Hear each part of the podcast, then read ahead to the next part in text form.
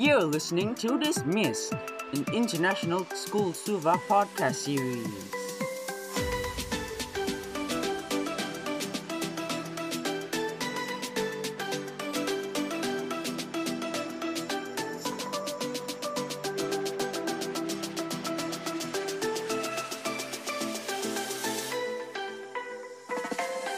Hello, everyone. Welcome to this episode of Dismissed.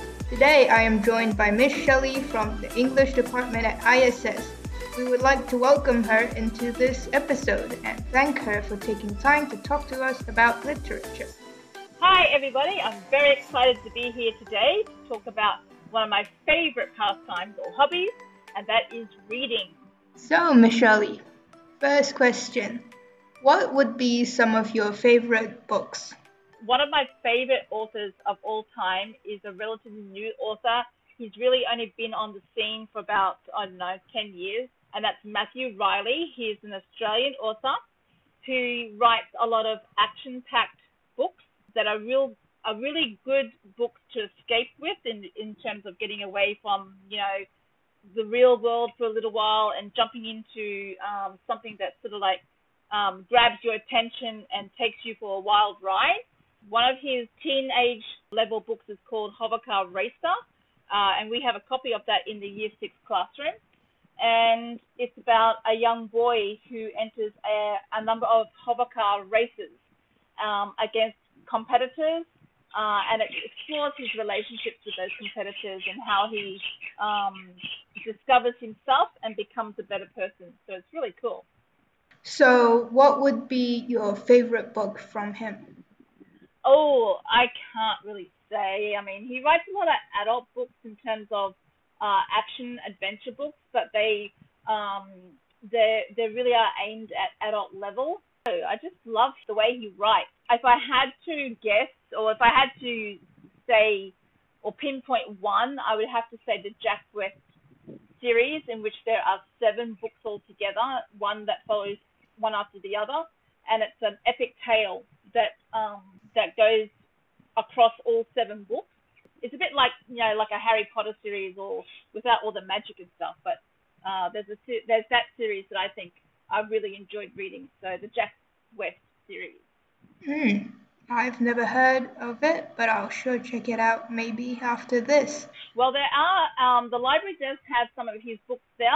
If uh, any of the secondary students are interested in reading what he some of his novels.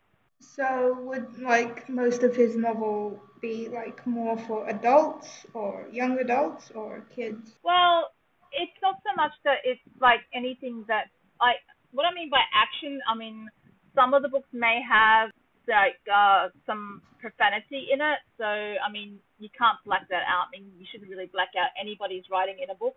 And sometimes it the action, you know, it's like if you're watching an action movie. Sometimes you know it, it's some of the scenes might be uh, a little difficult to read for the younger students. But you know, as you get older, say if you're interested in action adventure, these would be maybe some of the books I would be uh, suggesting or recommending. Hmm, nice. Would you say that there's any other books that you enjoyed? Uh, I do enjoy, uh, well, it just depends. I, I like to read the blurbs on the back, but sometimes the blurbs on the back of a book don't really tell you how the story is really going to evolve. There's a lot of other books I like to read. Um, I like to read Kate Walker, who is another Australian author of young adult books. And why I like reading her book is because she deals with a lot of real world problems that teenagers face. Sometimes it's about the crazy things they do, sometimes it's about their foolishness and their vulnerability. It looks at exploring how their strength and courage, they're determined to discover who and what they are. And uh, I guess one of her books that demonstrated that to me the most was a book called Peter. And again, it really explored how this young teenager, I think he was 15, was exploring his sexuality and eventually identifies himself as being gay. So she writes about real world problems that teenagers face. So she I enjoy reading some of her books. Yeah, I quite agree with reading some of these books that talk about real world problems because usually when like right now, we're probably going through some of these, and once we've read about it, we know a little more about it, whereas it's just coming all new and confusing. You know, that's one of the reasons I enjoy reading the most, is because sometimes when you read, uh, from an author's perspective, you get a different glance of how the world works. And sometimes when you're grappling with some of the issues that you grapple with as a teenager or even as an adult, you know, sometimes reading books that sort of explore those real world issues that you are most concerned about, they actually um, help you to better understand from a different perspective and can actually lead to a more understanding of yourself as a person. So, you know, sometimes that real life fiction is a way of uh, kind of like exploring things that you most need to explore. Well, thank you, Michelle, for sharing with us some of your favorite books. And if you could, you may, if you liked what you heard, maybe check them out. Second question: What would be considered your favorite genre books? Ooh, I don't really have a favorite genre. I like to read different genres, and it really does depend on my mood. A bit my, bit more, a bit like my fashion. Really depends on my mood, is what colors I want to wear. So sometimes I like to read action adventure. Sometimes I like to read biographies. Sometimes I'm in the mood to read romance. Sometimes I'm in the mood to read about history. It really just depends on what I find, what captures my attention at the time. So, say it's been a long day, you've just come home from swimming and it's raining outside, and you just made yourself a cup of coffee. What kind of books would you read? Uh, well, first of all, I would not drink coffee in the afternoon because that would just wake me up and I want to go to sleep at night. If I was to say that kind of day, I wouldn't read at all. I would meditate because my brain would be so tired, I would not be able to read what's on the page and I'd be reading the same page two or three times. So, you know what? If that kind of day happened, I would be in my hammock, meditating, listening to the birds, and watching the pine trees sway in the wind.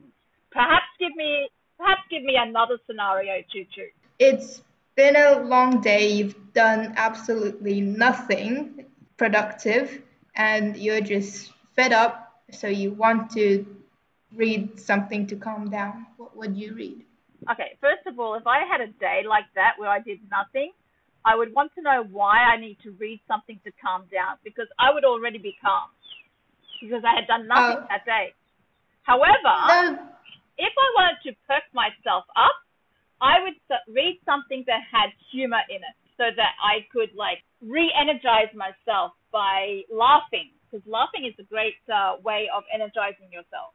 So humor as in 101 jokes about animals or like different? No, no, not not necessarily jokes. I mean, I'm not I'm not um don't read a lot of joke books to be honest.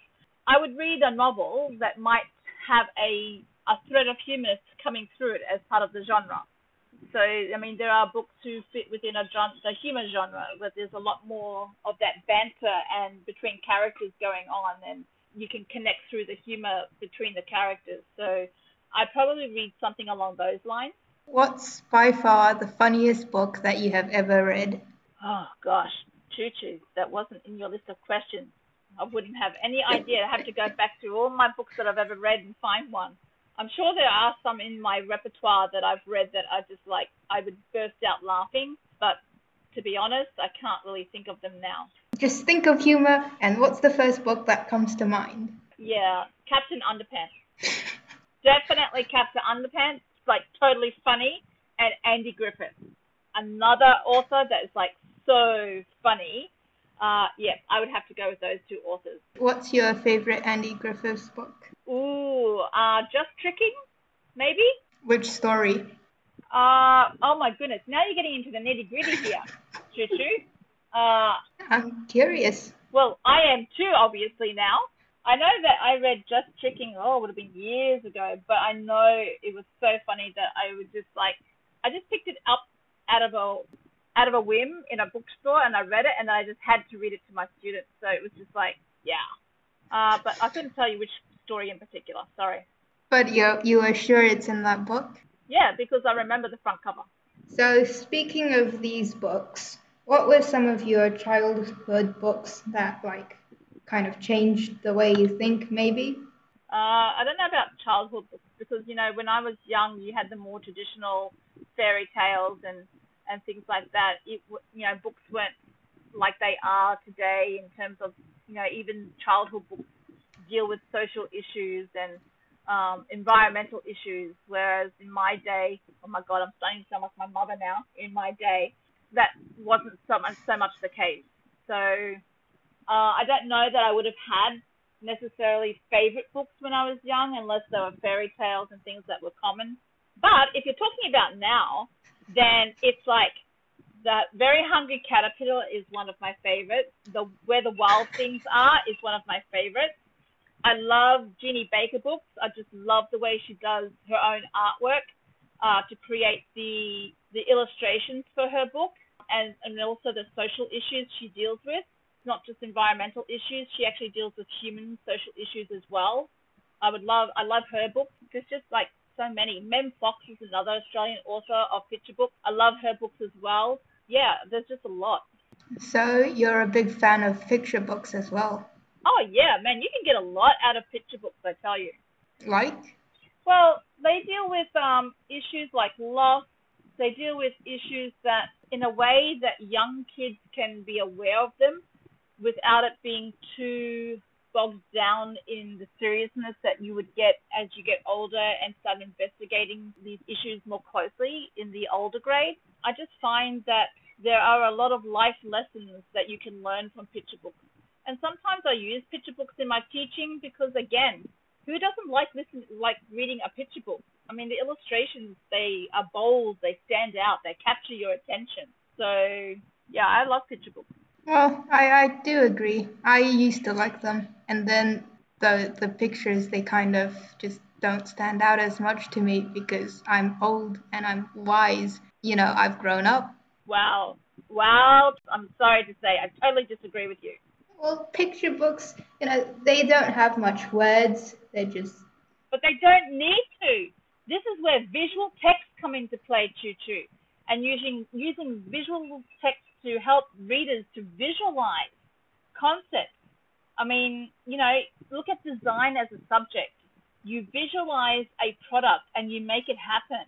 Picture books visualize concepts as well, and they get people thinking about those concepts and about those issues, and then how they can take action. So I think picture books are awesome. Well, Michelle, Shelly, I can tell you that you know those novels with no pictures, they can be very vivid as well, you know. Yes. The descriptions of color and shapes. That is true. That is true. So I reckon there's a place for both. But do I win this argument? No, you don't. Oh.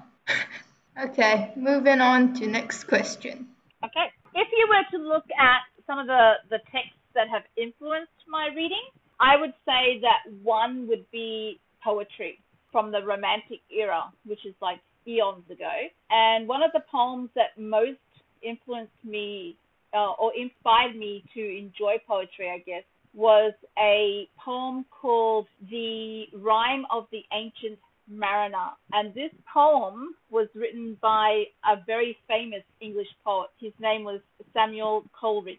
And it's an epic poem that sweeps over the span of weeks and months as this man traveled from one country to another and he talks about the experiences in his life. And actually, what's interesting about this poem is that some of the idioms that we use today actually came from this poem. So, idioms are like sayings that we use to try and describe life, if you like.